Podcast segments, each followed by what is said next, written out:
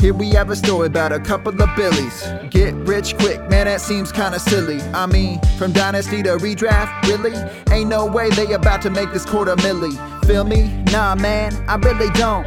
This the GOAT district, they win whenever they want. This the big time though, they're playing against the savants. Gotta wonder if they're prepared or if they'll bomb. Look, Let's quick run through a checklist. I only got a minute, but I want you to get this. Experience, yes. Evaluation, yes. VBD, yes. Sleeper picks, yes. Well, sheesh, now you get it. I ain't even lying. Go ahead, pick up the rhyme. Spit a couple of lines. Spell it out for people so they can feel it in their spine. G O A T, greatest of all time. It's the quarter milli billies on a quest for the best. FFPC is a test for the rest. G O A T, gonna flex, that's a yes. Matter of fact, say less, say less. It's the quarter milli billies on a quest for the best. FFPC is a test for the rest. GOAT gonna flex, that's a yes. Matter of fact, say less, say less. It is Tuesday, June 2nd, and welcome to another installment of the Half Milli Billies on the Goat District Podcast Network. On tonight's show, we brought on some guests uh, to help as therapists to work through the existential crisis that I'm personally having uh, over the naming and the branding of the Half Milli Billies. Because tonight we are reviewing a tournament that is the Half Milli Billies divided by 100. That's right. Tonight we're reviewing the KFFSC Checkered Flag Tournament.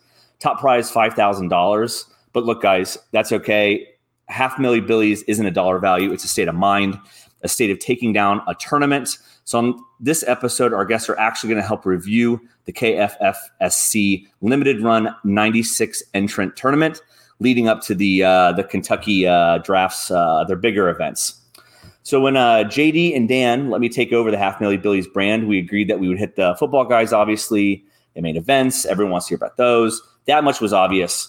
But when we took a look at some of the other tournaments, uh, high stakes drafts, redraft, uh, we obviously saw these Kentucky ones, and we saw some C. So tonight's guests, they really started to hit the Kentucky uh, drafting hard. They have done a couple pods already. They threw down a challenge, and early in the stage of drafting, call it, still wasn't going to enter. Wanted to learn more before I got involved. I wanted like the fantasy mojo of the Kentucky, the Kentucky drafts. But then I kept seeing one spot open in the draft that they threw down a challenge for. The spot didn't close. Spot didn't close. Ultimately, had to jump in, had to close it. So we're going to review that draft, the KFFC, see how it translates to the FFPC, um, and then we're going to go through our teams and compare them. So let me intro our guests. Let me start. Um, one of tonight's guests is the host of multiple podcasts of his own, focusing on the high stakes tournaments and dynasty. He writes for uh, DLF Football. Uh, get stuck in a conversation with him too long this offseason, and you may accidentally be drafting Kene Nwangwu in the second round of your dynasty drafts. The other guest is podcast hosting partner. He's a veteran of the high stakes fantasy football, the shark that guides you through the rest of the shark infested waters. And if you ask him which wallet is his, is his, this Jules would tell you it's the one that says bad motherfucker on it. Collectively, they won over 13 FFPC tournament league titles, including four main events. And last year, last year, they took down first place in their division in the Draft Sharks Invitational. Remember what I said about the Shark Guide, and third overall on the tournament. On my list of influential bands for this podcast, these guys are up there. In fact, once you finally hear their names, you should absolutely pause this podcast and subscribe to theirs. It's Scott Connor at Charles Chill FFB and Jay Reed at Packers 153 of the Chasing the Helmet podcast. Boys, welcome to the show. Why don't you guys get talking so I can take a nap and a drink of water? Well, thanks, Andrew. Thanks for having us. Appreciate it. Yeah, good to be here. Uh, this was awesome. Yeah, thanks for thanks for joining. I think this is gonna be fun. Love that you guys threw down the challenge for the Kentucky draft. Um, but happy that you guys are doing this year too. It seemed like a lot of fun.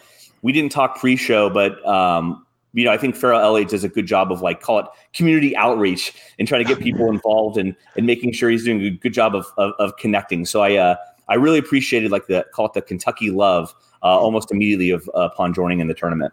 How did you guys feel about that? Oh, Farrell loves to sell.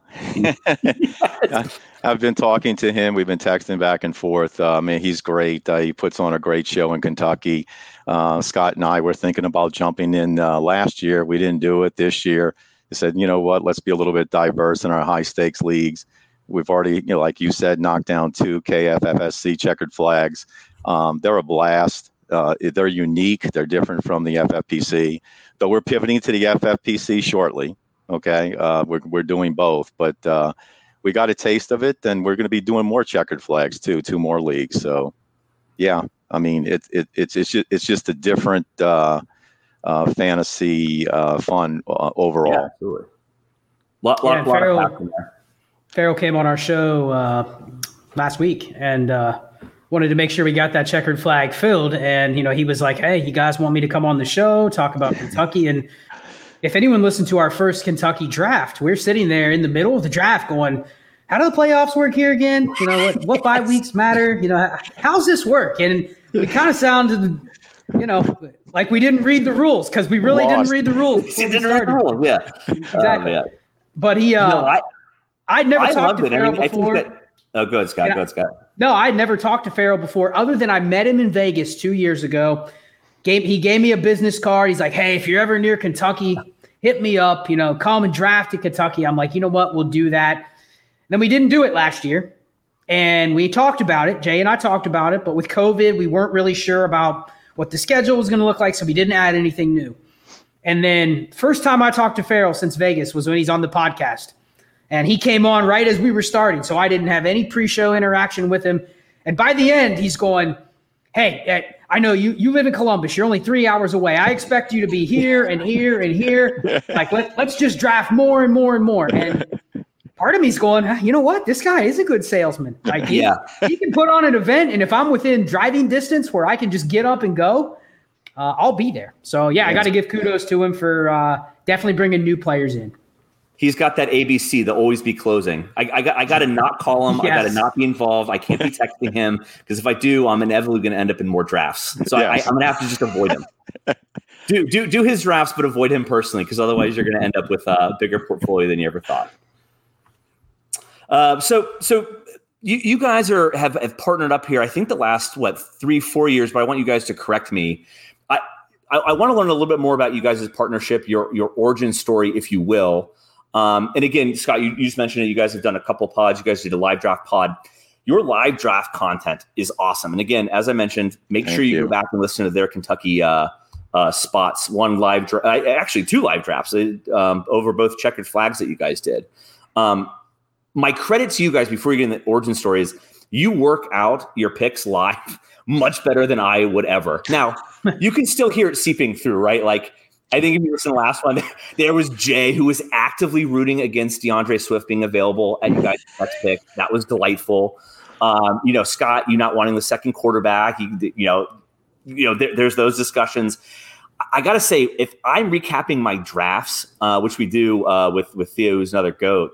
I mean, it's after like the dust is settled and like I've talked myself into, okay, Theo, that was a good pick, or he's talked himself into something I did. But somehow you guys are managing it like all live. So I want to hear the origin story, but then I want to kind of hear how you guys are able to to manage own uh, picks and uh, and your frustrations. Because obviously, not not to work a divide because there is none, but like you know, you you guys are both headstrong people when you guys want you know your picks. But obviously, there's a style and a partnership that works there. Yeah. Well, you brought up the origins, Andrew. I mean, uh, years ago, I joined a best ball league. It was an IDP, not my niche at all. Uh, and Scott happened to be in that league. And through the course of the season, I was really impressed with his knowledge of uh, the fantasy football players, his stats. And I was looking for a teammate to, to draft in Vegas and to play high stakes with me. Um, so in the chat, you know, I slowly, you know, talked about the FFPC, uh, showed him the rules, not the fees, because I didn't want to scare him away because it's high stakes. Um, finally, we got to that. And when I shared the fees with him, Scott simply told me, well, how much we're going to win. And. I knew, yeah, I knew it was nice. I mean, I knew right then and there, this is the guy I want to team with. Uh, he's he's more focused on winning than what he has to lose. Uh, and we've been pretty successful. This is our fifth year together um, overall. Okay, nice. I mean, the name uh, "Chasing the Helmet." Um, I've been playing high stakes since 2010. Uh, I've been chasing that damn helmet for 10 years. I want to mark. I want to scratch it off my bucket list. Maybe Scott can help me win it. Um, but and that's um, and that's the main the main event tournament champion. that's helmet, right? correct. Everyone knows about the five hundred thousand dollars, but uh, but they give a gorgeous helmet as well, and uh, you know I'd like to put that on my mantle uh, piece one day. And Scott has agreed to let me have it if we ever pull it off. but it was Scott. It was Scott's idea for the podcast, and it was last year. We were in Vegas. He said it was a good way for us to connect and stay in touch. Uh, because then we would fall off and then we'd only pick it up maybe in May the following year. So I agreed to that, even though we're sharing uh, stats, we're sharing strategies and that type of thing on a podcast. So uh, we went for it. We decided to do it. And basically, um, it's a podcast where you know we don't have hot takes. We're not telling when there's no call-ins. We're not telling you who to sit or start. Yeah, you're just coming in here and, and you're you're following the ups and downs of two high-stakes player through their fantasy season. Simply put, I mean we're sharing strategies, we're sharing what players we want, but we're putting up our hard-earned money uh, to back up those strategies and picks. So there's something to that. So listeners, you know, can take away what they want from it okay? Like you just said about swift and the differences that we have and we work it out. Um, but you know but at the end of the day um, that's what we decide to do. This is this is how we conduct our drafts. We do live drafts. And it's fun. You know we stay together and and somehow over this our second year over the, the last two years we've managed at least to keep it you know interesting and and ongoing through our drafts though it is it is sometimes it is difficult at times yeah yeah, I mean, just to add to, to Jay with the origin story, you know, this was a, a $35 IDP league that, you know, I was actually the commissioner of, and we were just looking for a couple owners to jump in and fill a team. And it was just happenstance that the Green Bay Packers were there, and Jay likes the Packers. Otherwise, if the Packers would have been taken, if the Packers would have been taken, Jay would have never jumped into never the league. joined. Would have never, no. would have never met Jay. Oh, got it. You know, probably would have never hey. even. So it truly was happenstance. And obviously, yeah. everyone knows me from Dynasty and Chill. So I, am always doing something content wise, uh, podcasting. So when I had the idea to do another podcast, I was like, Jay, you know, we can make this a different podcast than what's out there. Because one of the pe- things people know me for is I listen to 25 hours of podcasts a day. And so, and I'm listening on two, two and a half speed. So it's just constantly like this on all the time, all the time. And I have a desk job. So I sit at my desk, review stuff, read stuff, write stuff. So it's really a lot of downtime. And I'm like, Jay, we can make a podcast because there's nobody else out there that is really doing this from a high stakes perspective. And I think that's for one of two reasons. One, with Dynasty and Redraft, you get a lot of content out there where people tell you what to do. Uh, but I've found a lot of people in those spaces, they aren't out there grinding and playing. You know, I'm in 60 dynasty leagues on top of it, but I'm on the front lines. I'm a player. I'm not a podcaster. I am a player. I would give up all the podcasting, the Twitter follows, all of that to be a player at heart. Yeah. And a lot of you don't see that in high stakes, and that's because, you know, no offense to any of the high stakes podcasts out there, most of the people that are behind the scenes winning, they aren't podcasting. Yep. They aren't out there announcing what they're doing to win six figures every year in high stakes. Now they may have a website or they may do something where they're getting paid for it. You know, they're consulting people, but they're not out there doing a podcast going, okay, here's our strategy. Let's do it. Here's, over here's over inside our minds. Exactly. Now, to be fair, you know, part of it started, I don't want to take the origin story too far, but part of it started in the first year when we went to Vegas. Um, we knew we had a draft. It's a funny story. We knew we had a draft against the ship chasing, Pat Kerrane and Peter Overzet. Oh, there you go. There, there's there's one of the other influential bands. And, yeah. Well, and I, and so yeah. they didn't they didn't know me from anybody else. Yeah. They they didn't follow me on Twitter, nothing. But I listened to their entire show. And I knew we were in a draft two spots away from them. And lo and behold, I, I, knew everybody they liked. I mean, I knew they were connected with RotoViz and established the run. Like I knew kind of where they ran the circles and you know the players they liked and their strategy. Yeah. But we sat there and you know picked off player after player after player that they wanted, and they started looking over at us like, "Who the hell is this guy?" and we're yeah. we're reaching on players two or three rounds in front of them. Yeah. Just to take their guys. Now it feels still fit within our strategy, but that's when I started to realize, Jay, we can do a podcast and we can be somewhat entertaining. I do think our banter back and forth has gotten better over the, the episodes where uh, I'll I'll give Jay a hard time and he'll do it back to me. But yeah, that's great. We, we can do a podcast. We don't give away our strategy, but we're not scared to go in and literally talk about our drafts and maybe what we did or what we want to do in the future. Yep. fantasy football is all about making bets. Yeah. I- the we're none of us are great at predicting player outcomes. We're trying to spot trends, especially when we're playing in leagues where there's 96 players or in the main event, thousands of players, or in football, guys, tens of thousands of players. There's luck, there's variance, there's correlation, all that stuff that goes into it. So who cares if we're in one draft and we maybe give away a couple players we like? We'll hedge our bets and go the opposite way. So I think we've created a show where we can talk about our drafts, talk about our strategy, but somebody can't just listen to it for four episodes and be like, "I got these guys pegged." I'll be able to beat their ass every in. single Yeah, yeah. every single draft. So we'll end it there. I like it. Was that the year that uh, the ship chasing boys were still up there wearing their red four for four uh, shirts? was that was that the same? Was that the same year? Am I am I misremembering a year there? Maybe not. That was the year that that was the year that they were in Vegas and Pat Kerrane had the absolute infatuation with Ronald Jones and Will Fuller. Those were the two Okay. guys. Yeah. And it was two years ago. Oh, So two- it was yeah, when okay, Ship okay. Chasing just first launched. Yep. Yeah, yeah, okay. Yep. Got it.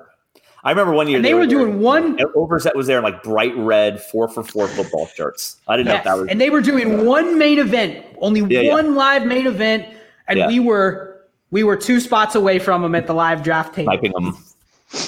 Nice. No, I, I like that. Thank you for sharing that origin story. That was that was great. So let's let's let's segue into our draft and let's let's call it the you know the draft origin story for the one that we did. I think it's important to note right the the couple of rules about uh, you know what's different between Kentucky and FFPC, right? Um, you know, three wide receivers, start three wide receivers, and premium. I think that'll be important to go through as we work through this. And then I think it, you know, a couple of its main features, it's a third round reversal, which is interesting. And then you auction for your draft slots. Now, again, before we go into the auction, because I do want to talk about that, because that's kind of, you know, our, our draft's origin story.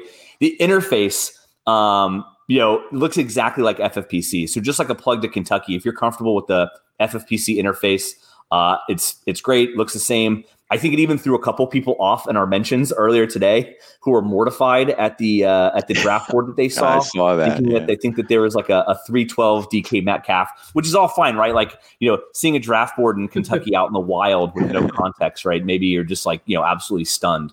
Um, so so let's talk about the let's you know now that we've got the the Kentucky rules out of the way, let's talk about the auction. You do start every draft with an auction strategy. Um, I'll, I'll kind of give a recap of your own, right? I think your first draft, you guys were early in the draft. I don't think you spent a lot of money, but this past draft, um, I was in that auction with you guys, and you guys had a plan. What were you shooting for? What did you guys end up getting? Um, and then what were you angling for with that draft strategy? Well, when when we went in, we were discussing. Uh, first of all, I love the process bidding on the draft slots. I just love. Yeah. I think that that's a blast. Uh, but we were looking at nine or ten slot, and the thinking was, if Tyrell Tyreek Hill falls to us, uh, possibly at nine, we're going to take him. We were going to start off zero RB, go three wide receivers in a row. If not, then we knew definitely we could bag uh, Stefon Diggs. Yep. Okay, and he would be our first wide receiver, and then from there, you know, we would just just uh, pick away, pick off uh, the best wide receivers that are available for the next three rounds. So we got uh, spot nine for I believe fifty bucks, which Yeah. you know that's comes off our fab. So we have nine hundred and fifty dollars uh, left, you know, for the year, which which I mean we were we're ecstatic to get that spot, you know, for that that amount of money. Yeah, I think I don't know. I don't know how it went in your first auction, but I it was about how I expected it. I think uh, I meant to look it up, but I think that the first or the middle middle five, maybe like th- four through eight, went all in for ten bucks, and and ours, and it wasn't you know it was the ends that spiked upwards. Again with that third round reversal of that that twelve spot being uh you know pretty heavy. Yeah, Uh, in you- the first one, oh, the first one we um we didn't really have a draft slot because it was our first one, and we knew we were going to play multiple checkered flags. yeah, You know, the checkered flags is eight drafts, twelve teams, so we're probably going to have multiple shots at trying to get into this tournament. So we wanted to have a plan after we did our first draft to have a different team the second time. Um, but Jay and I were both in the first draft. What happens is the first couple slots, people that want to pick at the beginning, that want to get Barkley or Kamara or McCaffrey or whatever, they get bidded on. yeah. And then four, five, six, seven, all of those, nobody Skip. wanted them. Nobody Ah, bid. yeah, Yeah. yeah, was great. And so we were literally the last ones to get our slot. And they're like, Okay, 104 is left. You get it for 10 bucks. So we took 104 and then we go, okay, well, we had 104. We liked our team. Let's do the symmetrical opposite and go with the 109. Yeah. So there you go. We targeted the 109. Nice. The rest is history. You can see. No, knowing you have to pay a little bit for it, more, a little bit more than ten, but fifty is. I mean, I, I could easily blow fifty bucks on, you know, uh, but who was the sample guy last year? What, what was this? Drew Sample. I, I, I blow fifty bucks easy on Drew Sample, so I might as well save me for myself. no, I, you know, I, it's funny that you guys got the last draft slot in the fir- your first draft, you know, or I guess four slot, but last person to actually, you know, secure their spot. Same same thing with me on this one. I I pushed some money around. I made some bids, but ultimately I said, well, hey, I, I'm I'm cocky and I'm sure of myself, but I, I don't know if I'm that that sure of myself where I need to be spending up a you know a third of my fab, a quarter of my fab on this. So you know, I I did end up. I think six and seven were available, uh, and and did say, okay, I think I'd rather seven uh, than six, and we can we can talk about that too. But I I just absolutely love the uh, the auction start to these drafts. That was fun. Yes, we do too. Yeah. Um, so you you guys got nine. I'll, I'll just go with mine. I and, and, and maybe we can. You know, I'll, I'll go with why I liked seven over six. Uh, and then I kind of want you guys to kind of walk walk through your draft and we kind of start you know reviewing the boards from here. I like seven because in my mind I like six running backs. I don't like Zeke, so I actually said I was to. You, mentioned Hill. I was going to go if Jonathan Taylor had gone in that sixth spot. So the running backs went off the board, and actually I should share the share the draft board. I know you guys have shared the board on Twitter, and of course we can Mhm. add it to the you know the the uh, Twitter uh, the tweet once we release the show. But the you know the, the six running backs went McCaffrey, Cook, Barkley, Kamara, uh, Henry, and if Taylor had gone six, I absolutely would have gone AJ Brown. Now Hmm. you guys went AJ Brown. I would have gone AJ Brown over Tyreek Hill. I know that's not the most popular opinion. I, I like him a lot this year, but you guys ended up getting him in the second round. So why don't you like work through? Ended up, you know, what, what happened with your ninth spot, kind of where you guys started going, and we can maybe talk a little bit about you know AJ Brown and what that would have meant if I had sniped him from you guys, sniped air quotes. Um, you know, if, if Jonathan Taylor had been taken away from me. You want me to take that, Scott? Yeah, well, I mean, no, I can take it. We we, Okay. planned on getting Diggs, and then we did talk about the two more receivers start after that because we noticed in the Kentucky draft, um, every every league that I'm in, dynasty, redraft, whatever, I run what's called a scoring matrix, and it's supposed to give you relative positional value to each one of the starting spots. And when you run it for one of these Kentucky drafts, you have an extra receiver. So three of your eight starting spots that are not defense or kicker are considered receivers. So core positions. And then you have no tight end premium.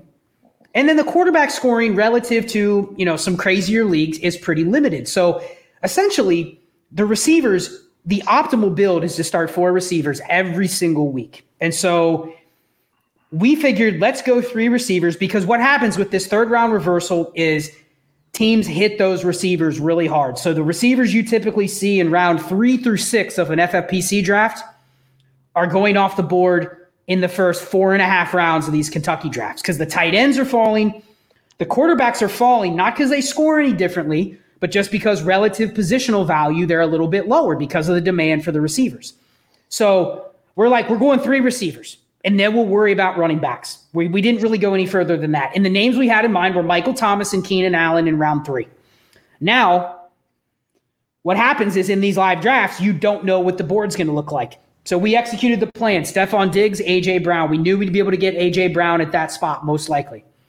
So then we're going third round reversal. They're going to eat up all the running backs, right?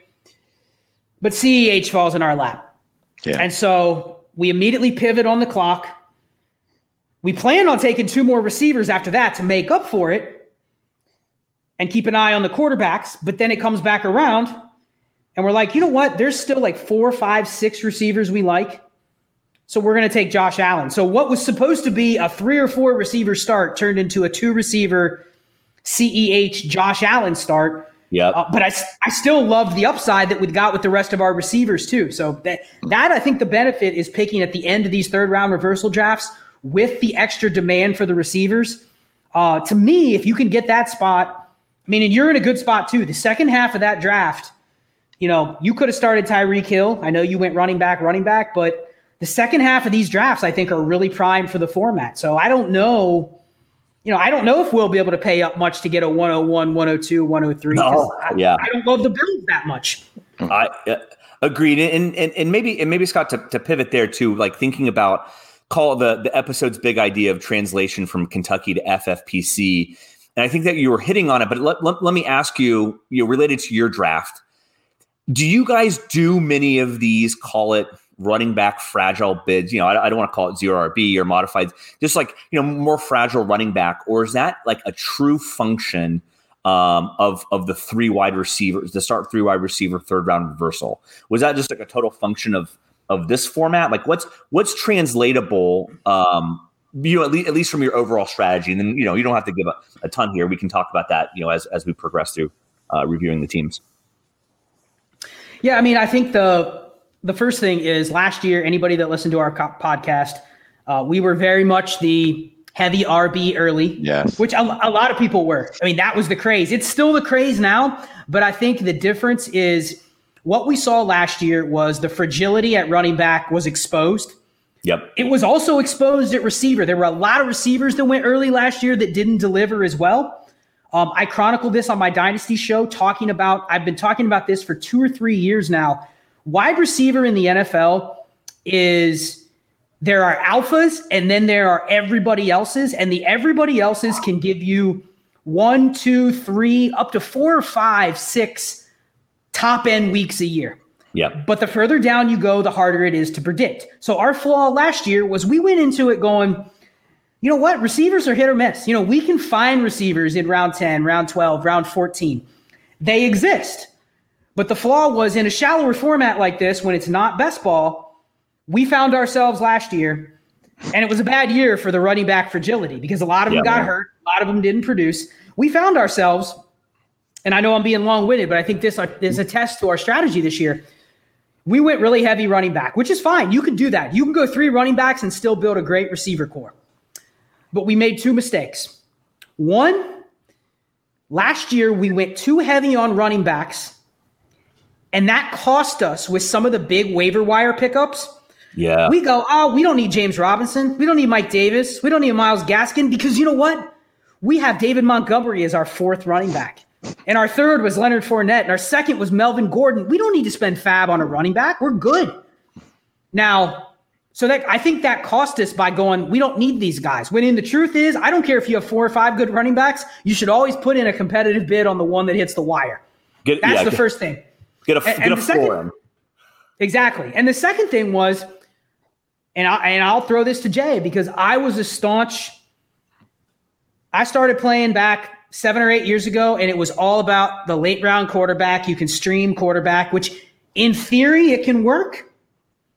But again, because we started off last year with a bunch of rosters where we were holding two or three quarterbacks planning to stream, we never really chased the upside of the Ryan Tannehills when he hit waivers or mm. Justin Herbert when he hit waivers.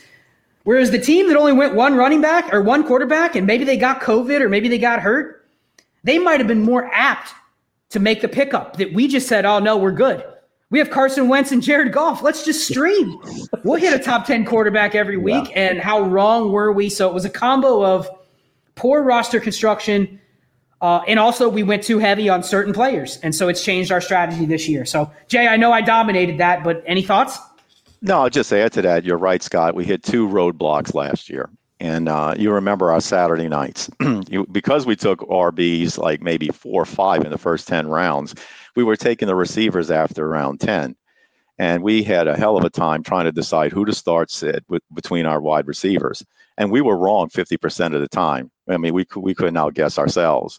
The second roadblock was exactly what you said. We had waited to take our two quarterbacks um, later after round 10. And then we, we wanted to stream. Again, we were about 50% wrong, 50% correct.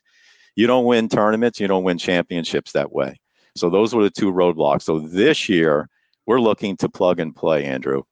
Yeah. We're looking to plug and play. We don't want to sit there on a Saturday night and do 25 teams waivers and take three hours deciding, looking at the weather conditions, whatever. We're not going to play anybody over Stefon Diggs or AJ Brown or Kenny Golladay. Yep. They're plug they're plugging it's plug and play. Then the last 10 rounds we can come back and add depth. And then, yep. and like in this draft, and Scott agreed with me in this draft. That's why we took Ryan Tannehill uh, in the 12th round, no, 13th round. I'm sorry. So you know that's that's little wrinkles that uh, we're we're putting into our strategy this year. Now, will we take three, four running backs in a main event? absolutely, if the value falls to us, like Scott said. Yeah, you know we're always going to chase the value, but uh, we're looking more to plug and play uh, and have those Saturday nights cut down to maybe an hour and a half. Uh, decide, you know, decision makings and to start sit because it's a lot of work. It's a lot of work when you play multiple leagues uh, like Scott and I do.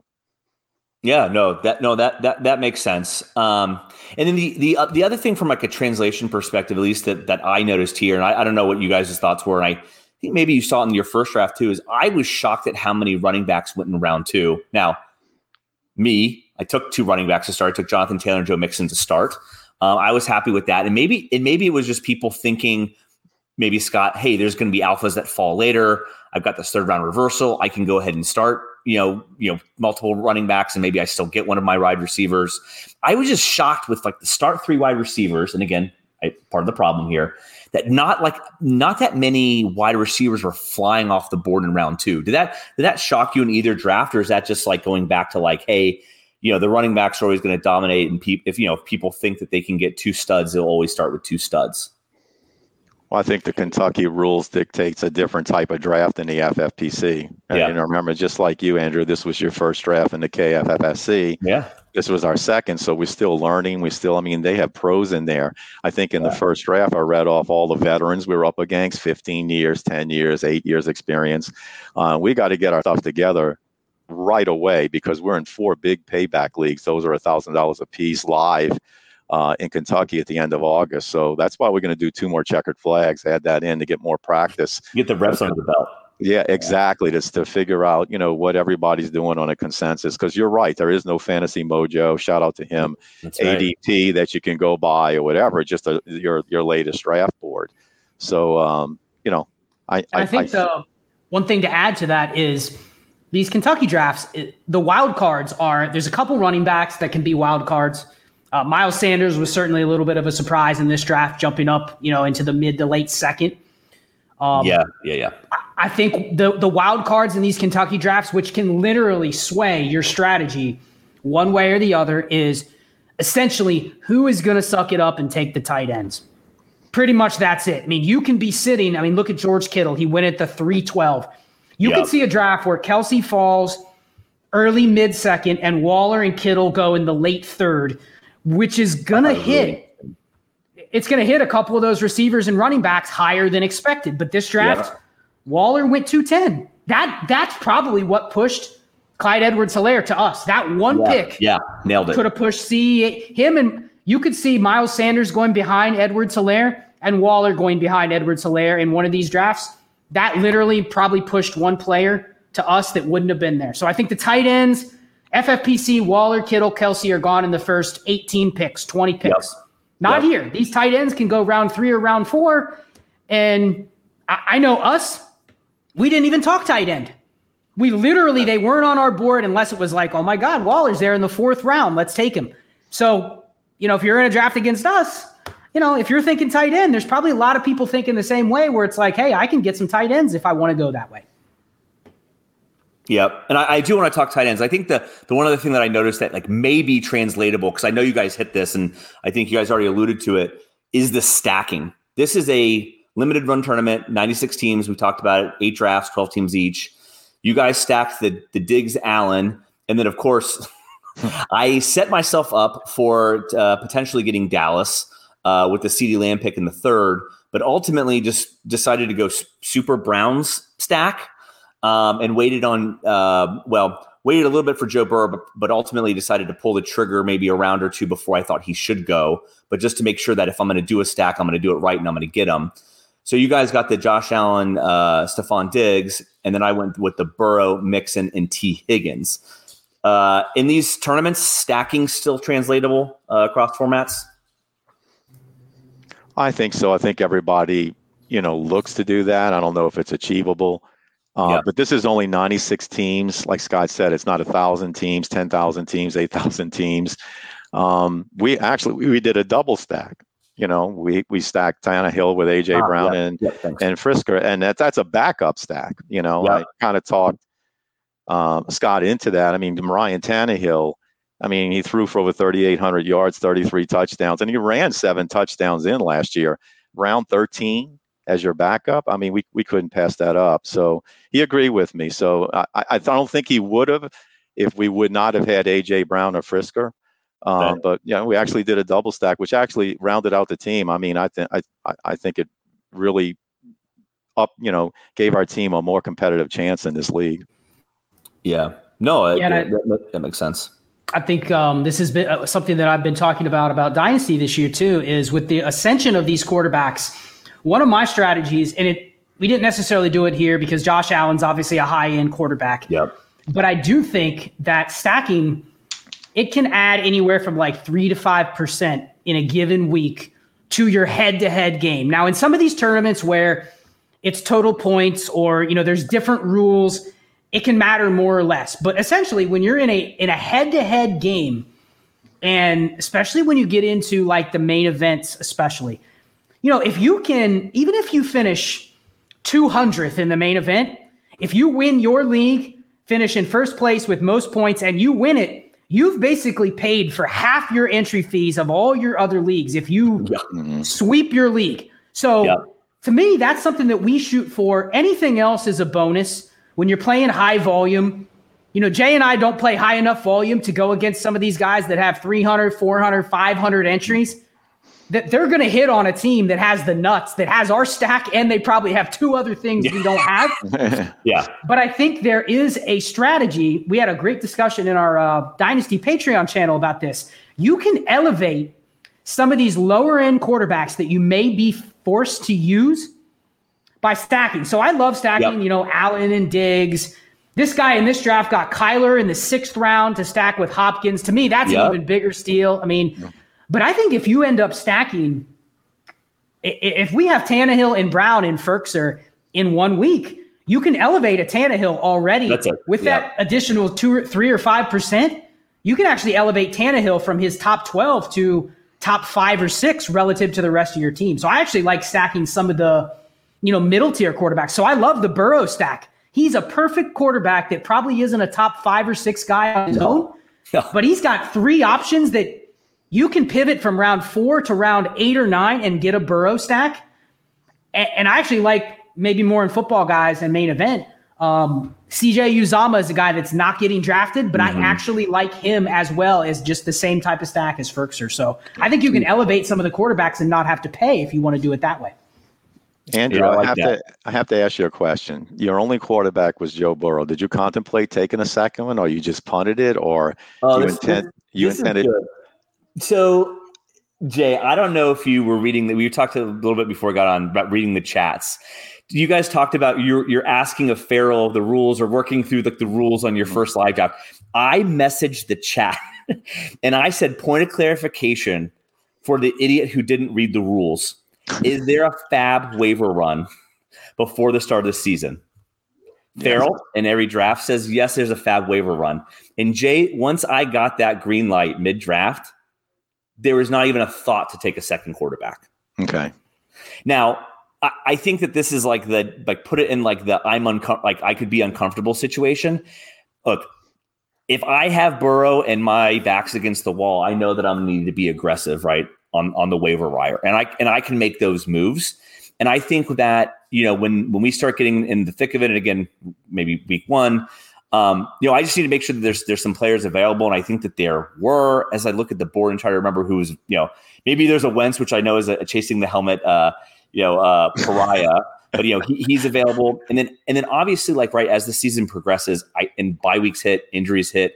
I don't think that every team, unless they're like super dedicated, is going to be able to hold on to you know all the roster spots.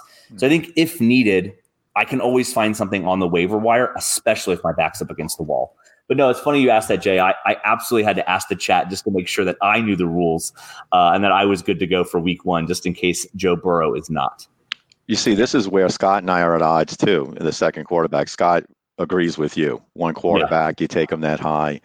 That's it. I look at it a different way with the injury riddle NFL season. It, it seems every year it's more and more. Uh, I like to get that second quarterback just to back up, uh, especially if you can get value for him. But the Joe Burrow injury doesn't scare you. You think he's going to come flying right out of the gate and pick up where he did last year? I mean that that I mean I, am thinking Ryan Tannehill, Josh Allen. I mean later in the season, Josh Allen could be playing in a foot of snow in Buffalo. Yeah. Uh, it will be happy to have Ryan Ryan Tannehill throwing to AJ Brown and Firkser, you know, in that so, lineup. But but but but but if you don't go and do that or pursue that second quarterback, you don't have that option uh, or depth. So yeah. that's the reason I asked you. I mean, that's a great no, answer. No, I, you, you, I, like being over the summers. I like being fragile. Uh, I don't mind maybe closer to you know main event time, uh, potentially looking at that second quarterback like late, late, late. But over summer, and again, I don't think June is technically summer, uh, but here in May, June, I am wanting to have as many running back and wide receiver dart throws as possible. And I want to skip having the second quarterback, especially when I know that there's a week one ra- waiver run if anything bad happens to my you know onesie positions. So here's the thing, I, and I actually agree with you, Andrew.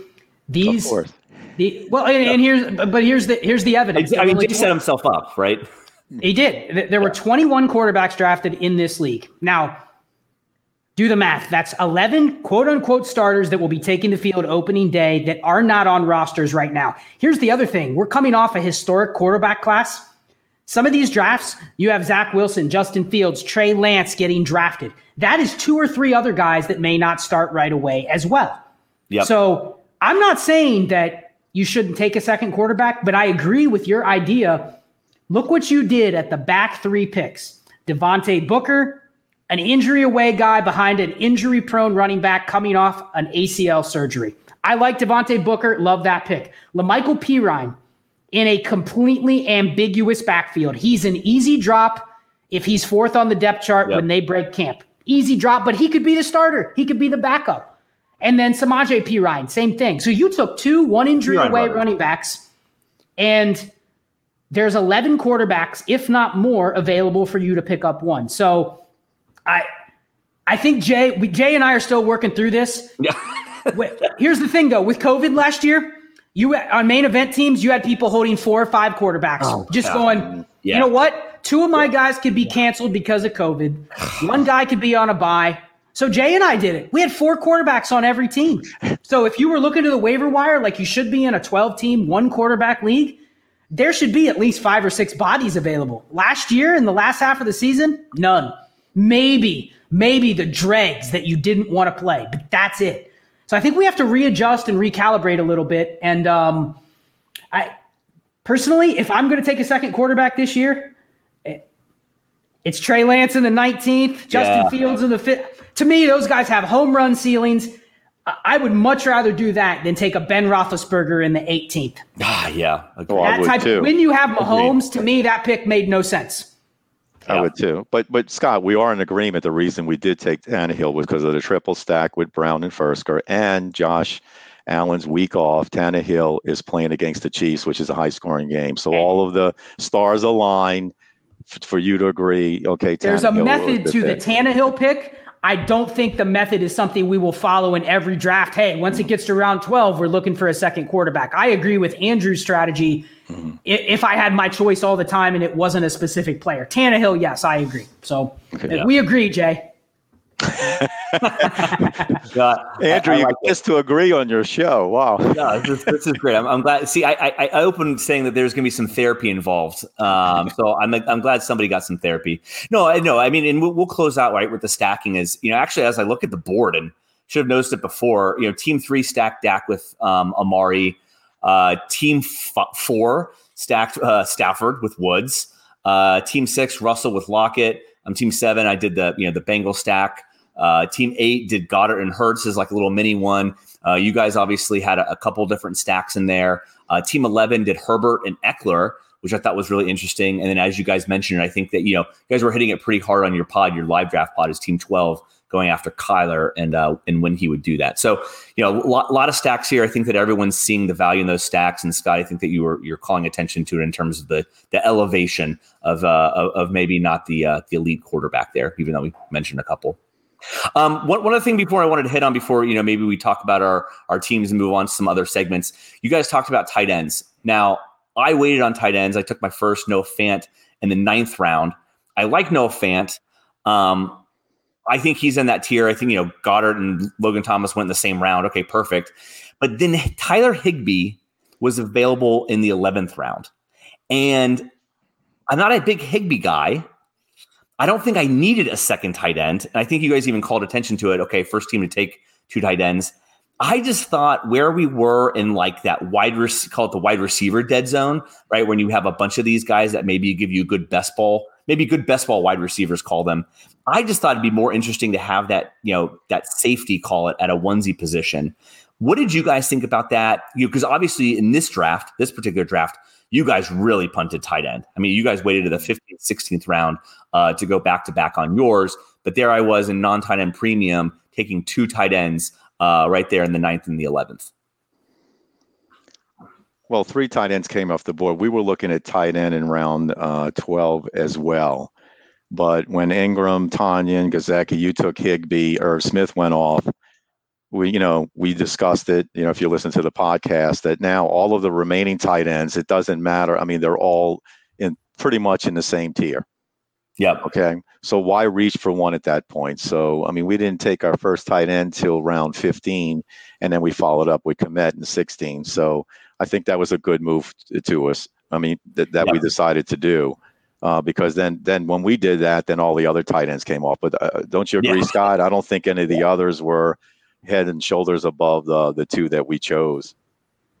No, and we, you know, we maybe we're a little bit jaded from our first draft too, where we saw Austin Hooper went to waivers. You know, that's a player that, and yeah.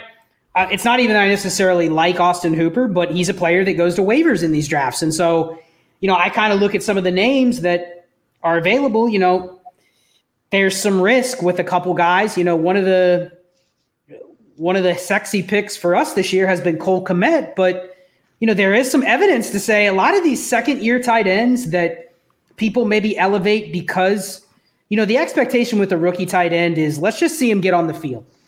That's it. If a rookie tight end gets on the field and they earn snaps and they earn the trust of the quarterback and the coaching staff, to me that's a win.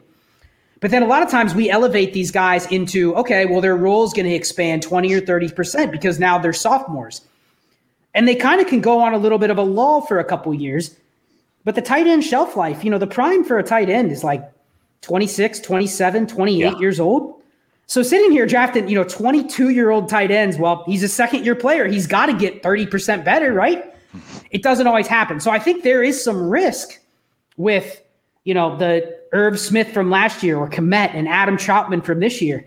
Yeah. You know, especially in a non premium league, if I can spend a 20th round pick and maybe sacrifice a little upside, but then take a guy that realistically may just be a placeholder in round 14, you know, I think we can diversify in that range. So we probably, you know, we probably will look to get some different tight ends.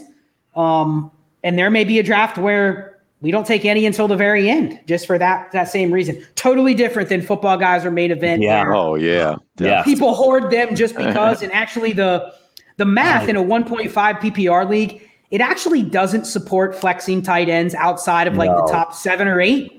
But people still take them like, oh hey, I can flex the tight end one. It's like no, that's not optimal. But people still draft them that way, so you do have to get them or you punt. That's that's somebody who got caught in a running back pinch oh, okay, I could just throw a tight end thinking he's the starter. I maybe I I luck into you know seven catch day or whatever. Or you took all my running backs, so I'm going to punish you and draft four yeah. tight ends. now that happens a lot in the main event. De- uh, we call it defensive drafting, or catchback drafting, whatever you want to call it. all right. Well, let's uh let let's let's move on. We'll, we'll kind of continue to review our teams uh, for these next couple of questions. Um, call this one the nervous tummy segment. I, I have one for you guys. So I'm, I'm, I'm okay to t- kick off if you want me to. Was there a particular spot in this draft where you guys hated where you were at, that you got stuck? Maybe somebody sniped you. Uh, it was like your most gut wrenching, again, nervous tummies, uh, as I'll call it, uh, decision point in your draft. Anything that came to mind for either of you guys? Well, for me, I just I just mentioned it. It was the tight end. I wanted a tight end in the 12th yeah. round. And Scott said, no, we're punting, we're punting, we're punting. And I was on him to grab a tight end. Um, so you know, they just they were just gobbled up. We didn't expect that many to go. Mhm. Scott may have another spot, but uh, it's round 12 for me on the tight end situation. No, I mean, if you listen to the podcast, that was exactly the spot. I think we went down to the last two seconds on that pick, and we Yeah. took Rashaad Oh. Penny. And yes, yes. we we went all the way down to the bottom. Um, Eric was on this draft with us. He was chiming in. All of us were looking in different directions, and you hit it earlier, Andrew. Fragility in the summer because, especially knowing the quarterbacks and tight ends that fall to waivers in these leagues, hmm the biggest bump you can get equity wise would be at a running back position. And we kind of sacrificed the pick before. I lobbied for Rashad Bateman because people fade Rashad Bateman. I think he probably moves up in terms of where he's going to go as we get more towards the Yeah. season. But if you could tell me there's a rookie, and Jay and I did it last year. We had T. Higgins, Chase Claypool. We had those guys on teams, and we when they don't fire right away, you drop them, and they go to Yeah. waivers, and other people profit later on in the year. But I think we got stuck because I don't like drafting more than one running back, like a Nyheim Hines, J.D. McKissic. I don't Okay, like yeah. loading up on those guys, and we Okay, already yeah, took yeah. Hines. Little satellite backs. Yeah. You can't. You can't just like stick four of them in the middle of those. Yeah, yeah, yeah, Exactly, because you really never want to have to play two of those guys at once. yeah. You want them just to be a placeholder when you need to throw somebody in.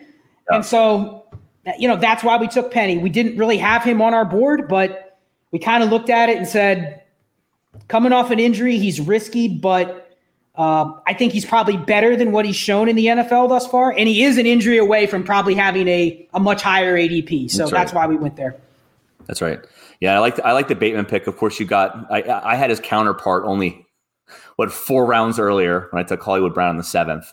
Uh, but I like I like seeing that block of yellow there. That made me that made me feel happy. Um, no, so an, another Raven, and you guys touched on this, but I I want your thoughts because my biggest nervous tummy spot in the draft. So I go Taylor Mixon, I go CeeDee Lamb. It's start three wide receivers. We've talked a lot about these points, so it's all it's all one song, right? It's but it's the alphas. Um, at four, what is this? Four must be seven. Uh, you know, I'm up. T. Higgins is there, but J.K. Dobbins has fallen.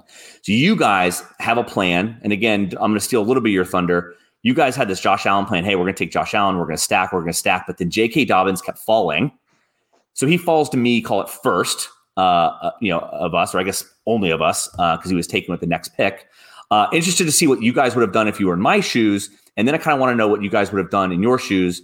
But I'll tell you where I landed was again, I had T Higgins, I had Ja'Marr Chase. Those were my only two options. I ended up deciding T Higgins because he had the alpha like qualities last year. He's already in it. Totally agree with the Burrow Chase connection with LSU. Can't be discounted.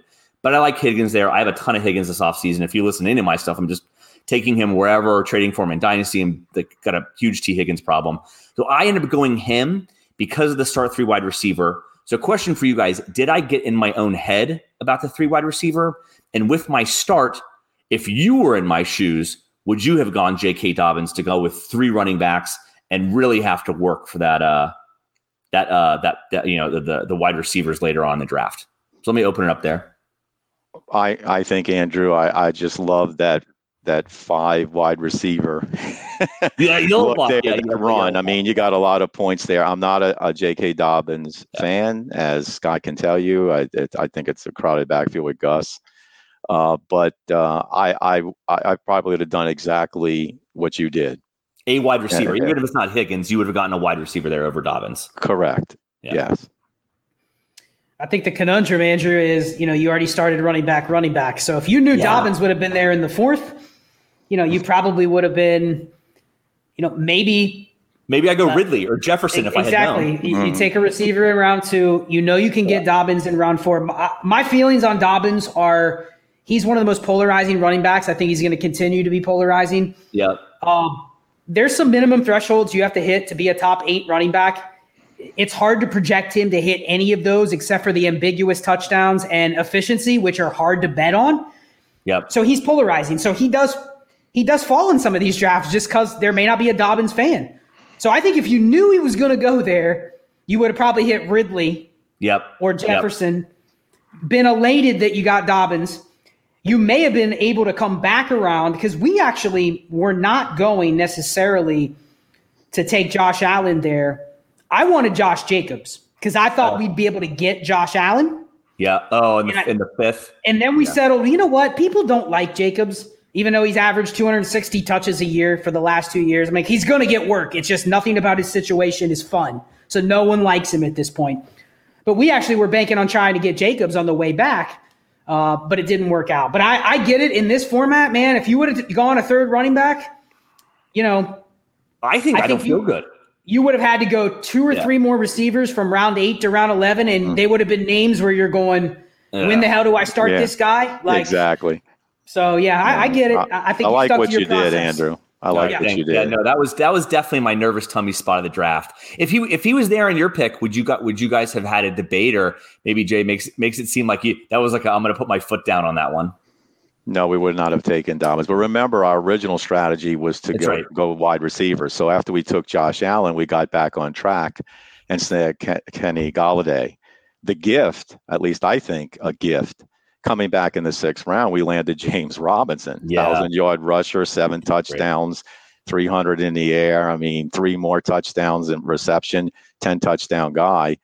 Um, and I- and people, and I don't know why he's dropping. Uh, I mean, I do know why, but I mean, that was a gift to pair with CEH. That was perfect. And the bye weeks were different. So, I mean, we were, if you listen to our podcast, I mean, we were elated. We were very happy to get Robinson on the way back. I, I would have lobbied for Dobbins only because I think we would have still got Josh Allen, and I am a massive Jerry Jeudy fan. So I look at this board and say we could have had Dobbins, Judy in place of Golladay and James Robinson. Mm-hmm.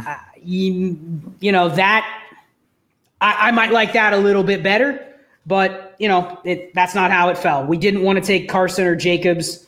You know, at least the consensus. There were three of us, and I Yep, got yep, outvoted. yep. So yeah, it, it landed how it did. Well, we, No, were thinking, that we, we were thinking about rolling the dice, Scott, on Josh Allen and coming back and possibly get him in the fifth because on the last board we had, he went 5 12. Yep. But we didn't do that. We wanted to secure him, but we could have done that. And, and, and we could have got the Dobbins. Yeah. I mean, I, I- like I said, I had the much much lower stakes version of that, where I was like, well, I'll, I'll reach a little bit on Joe Burrow, but you guys did the same thing. It's like, well, if I'm already, if I want to do the stack, I might as well lock in the stack. Why why risk it if you don't have to? Mm-hmm. Okay, well, well, hey, I, I know we're a little bit over, but just wanted to ask: Is there anything else like about your team that you guys wanted to mention before we kind of get into our last couple segments? Um, either about your team or any other like draft quirks that you saw now that we've had a couple of days to digest the board. Any, any nice game theory that you guys enjoyed uh, while well, you know, of course, stu- studying this and dissecting it? I think we're still feeling the checkered flag format. Yeah, Um, you know, this is our only second draft. Uh, again, like I stated earlier, we have two more to go. So certainly we're going to go into those two with totally different strategies. And you know, we'll be bidding, which is the nice thing about these leagues. They're not dealt to you. You know, it's not computer generated. This is where you're going to draft. So it looks like maybe we'd be spending some money possibly uh, for rounds one or 12 or, you know, Yeah. at least looking for a round, uh, different rounds uh, with, with uh, best, with best value. So I, so I think that's our focus. And once we land those draft spots, and then our strategy would develop from there. Awesome. All right. Well, so let's let's do these last couple segments. I, I like this one. This is the the somebody knows something. Uh, this to me was like the the the Eno Benjamin last year award. We saw those sharps starting to take Eno Benjamin, and then everyone else followed suit, like the Lynn Bowden Award, uh, where you know they ended up pushing the, their their own way up to like the the 14th, 15th, maybe even the 13th round. Um, was there a late round pick that caught your eye here that made you go, hmm, you know, something like, hey, I may I may steal that, and of course give them the proper credit. Um, you know, going forward, and like I said, I'm happy to go first on this one, and, unless you know one of you guys wants to take it. No, go ahead, Andrew. It's your podcast. Go ahead. Yeah, no, I so I, I liked Frank Darby uh, at the 2001. And funny enough, I never thought I would have gotten sniped on Frank Darby. And I don't think it's like a true snipe. He was, you know, he was in my queue. It was him and Samaje P. Ryan, who I did take. Um, but let me talk about Frank Darby because I'm, I'm definitely like this pick. I'm copying in the future. Maybe I have to do like the 19th round now. Um, but I like the idea of Frank Darby, especially if Julio Jones gets traded. Uh, he was a guy that Matt Waldman liked. Uh, you know, I not smart enough to, to do my own rookie scouting. Matt Waldman does a good job. Matt Waldman was on him pre-draft.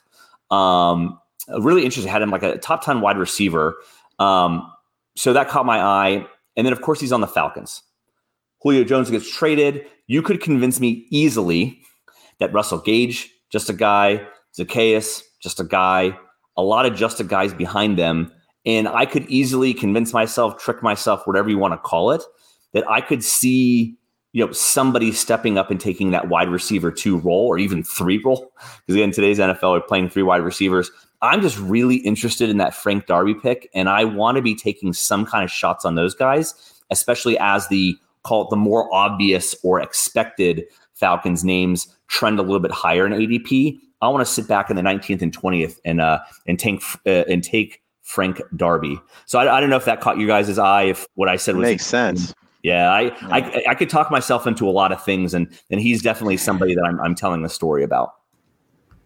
I actually agree with you on the Falcons. I like this. I like Zaccheaus's uh, yeah. analytical profile the best of the three. Okay, but I do agree that there is some meat on the bone. It's interesting how everyone is all in on the Falcons right now. Obviously, we know Julio's going to most likely be gone, but you know, who steps up? I think in right now in, in FFPC drafts, people don't like him because they burn he got burned by him last year, but I think Hayden Hurst is being underdrafted. You know, he you look at his range of outcomes. I don't care about Kyle Pitts because there's a chance that him and Kyle Pitts' role does not really overlap all that much.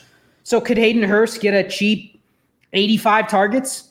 Now it's nothing to write home about, but you know, he's falling down below tight ends that you're not even sure are going to have roles in some of these drafts. So I like his value. I actually love the Devontae Booker pick.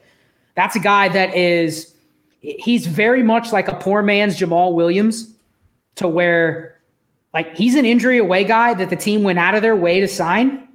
And he never really got the kudos that he deserved in Denver because he came in, he kind of busted in his first year and then, you know, he came back and the second year people were just off of him. And then Royce Freeman and Phillip Lindsay came in. So Booker was kind of just there for three years in Denver and got lost. So I actually like the Booker pick.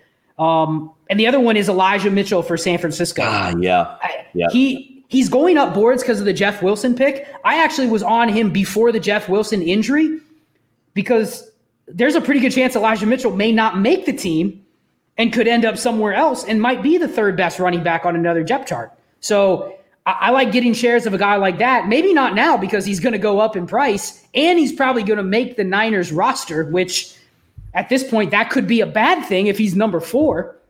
Uh, but I like those two especially. And then, uh, you know, John Brown, round 18. Yeah, Wouldn't be shocked if he has 110 yeah. targets. Just and he's not sexy, but that's great value if you're looking. That's what that's what chases people into these. Well, I can find receivers late. Yeah. You know that that type of pick right there makes the you best think, ball oh, receivers. John yeah. Brown could have 120 targets, and then you get into the season and you go, why do why do I have John Brown?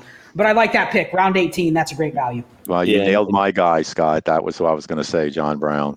And Christian Kirk, the same thing. yeah, you guys, yeah, Kirk, you guys got him. I like we that. take Christian Kirk because he literally goes in the last two rounds, and it's like one injury away, and you know the offense is going to throw it 575 times. So he's going to be on the field a lot.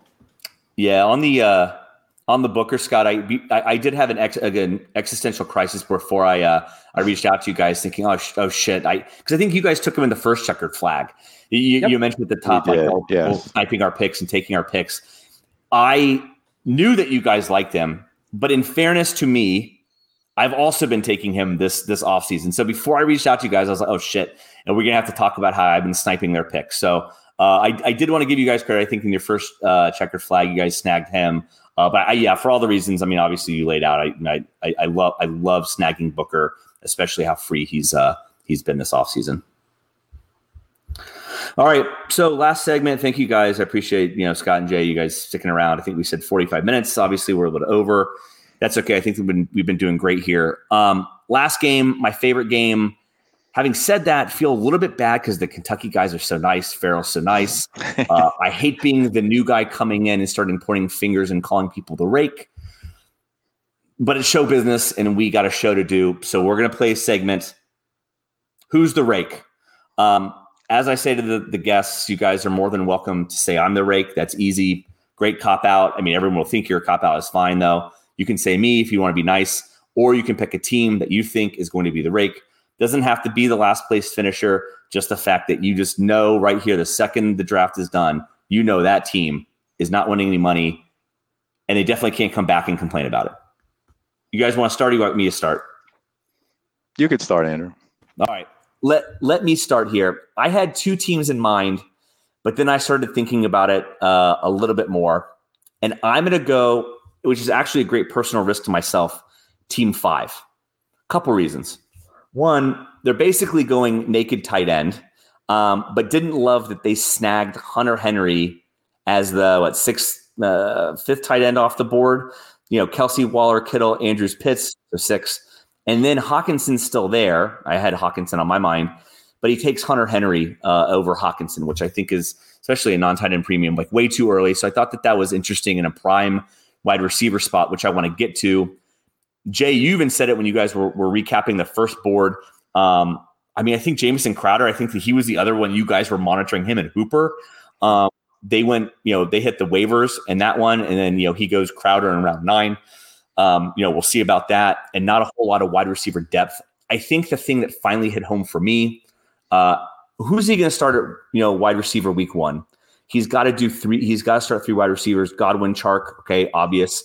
But then he's got his remaining four. He's going to go Waddle, Crowder, Mooney, or Marshall.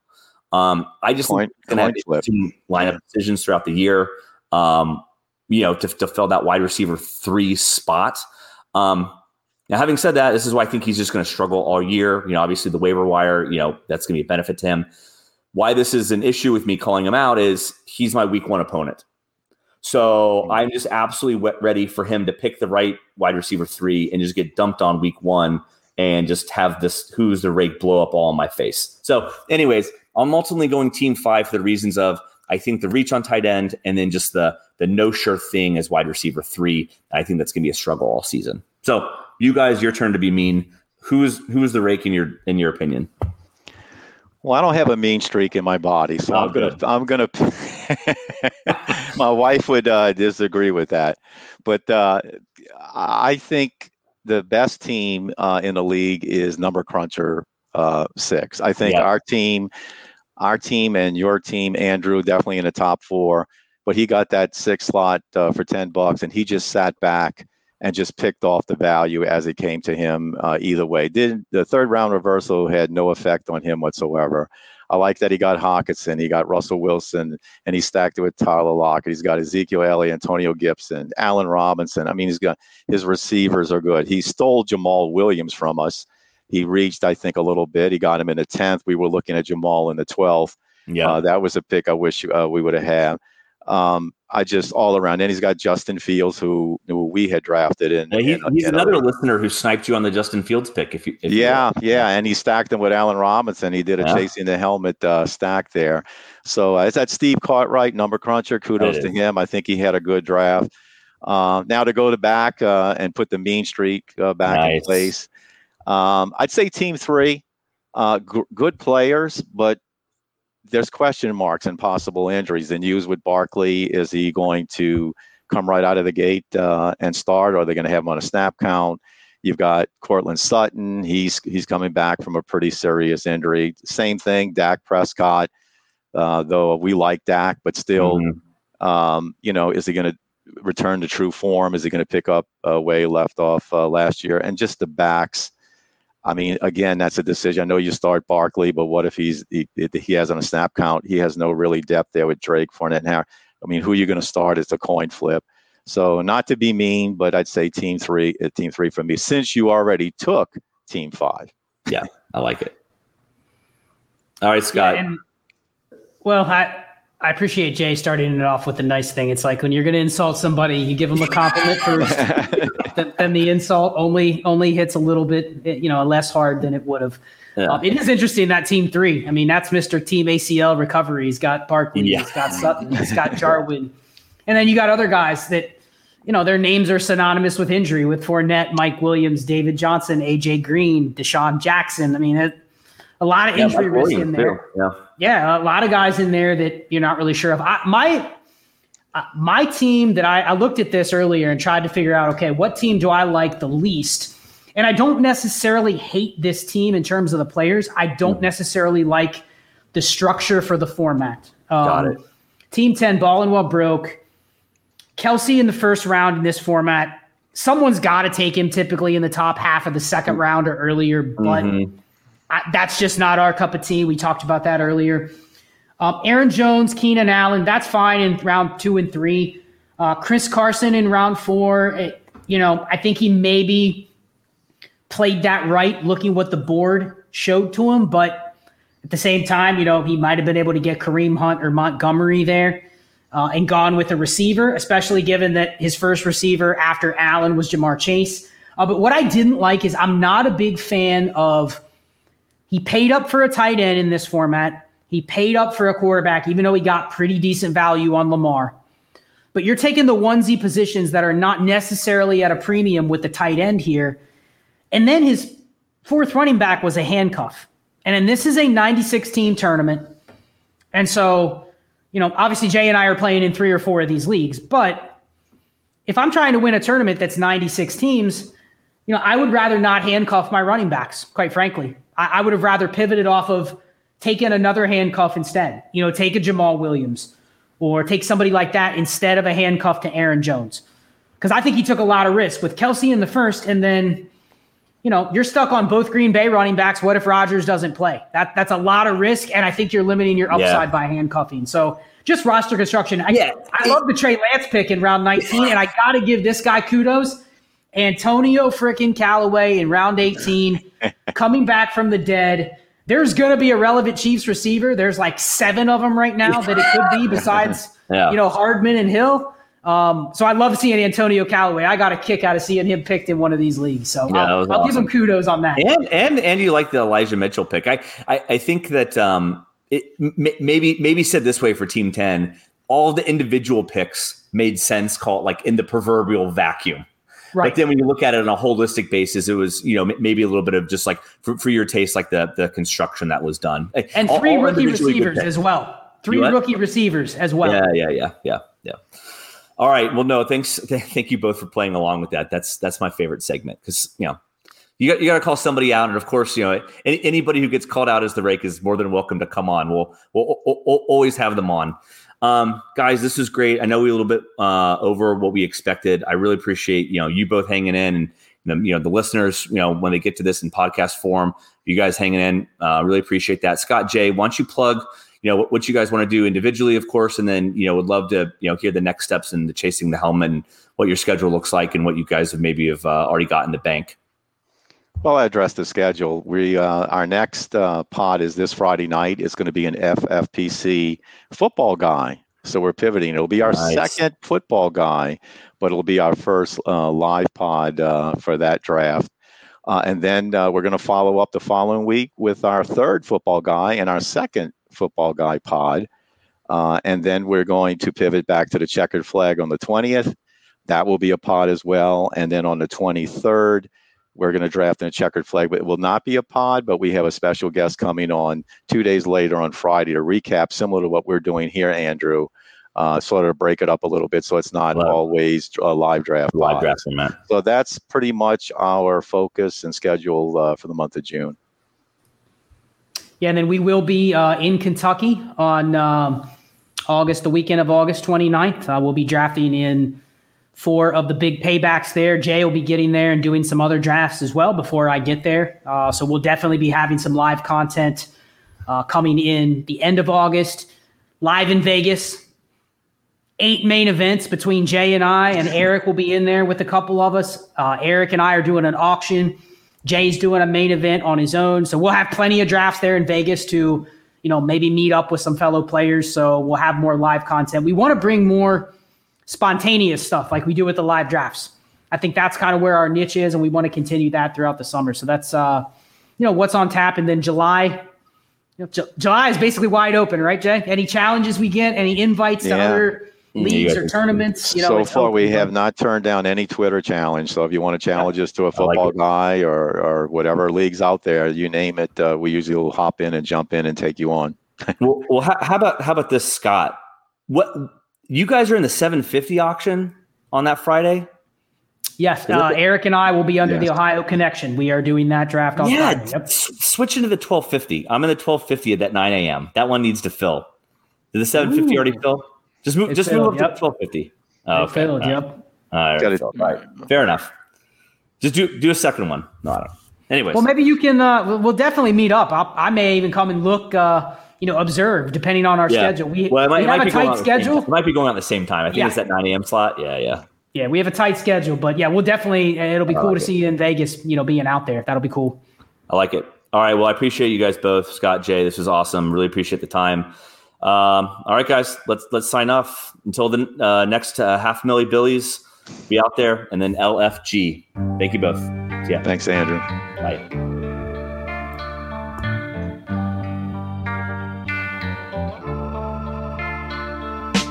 Here we have a story about a couple of Billies. Get rich quick, man, that seems kinda silly. I mean, from dynasty to redraft, really? Ain't no way they about to make this quarter milli. Feel me? Nah, man, I really don't. This the GOAT district, they win whenever they want. This the big time though, they're playing against savants. Gotta wonder if they're prepared or if they'll bomb. Look, Let's quick run through a checklist. I only got a minute, but I want you to get this. Experience, yes. Evaluation, yes. VBD, yes. Sleeper picks, yes. Well, sheesh, now you get it. I ain't even lying. Go ahead, pick up the rhyme. Spit a couple of lines. Spell it out for people so they can feel it in their spine. G O A T, greatest of all time. It's the quarter Melly Billies on a quest for the best. FFPC is a test for the rest. G O A T, gonna flex, that's a yes. Matter of fact, say less, say less. It's the quarter milli billies on a quest for the best. FFPC is a test for the rest. GOAT gonna flex, that's a yes. Matter of fact, say less, say less.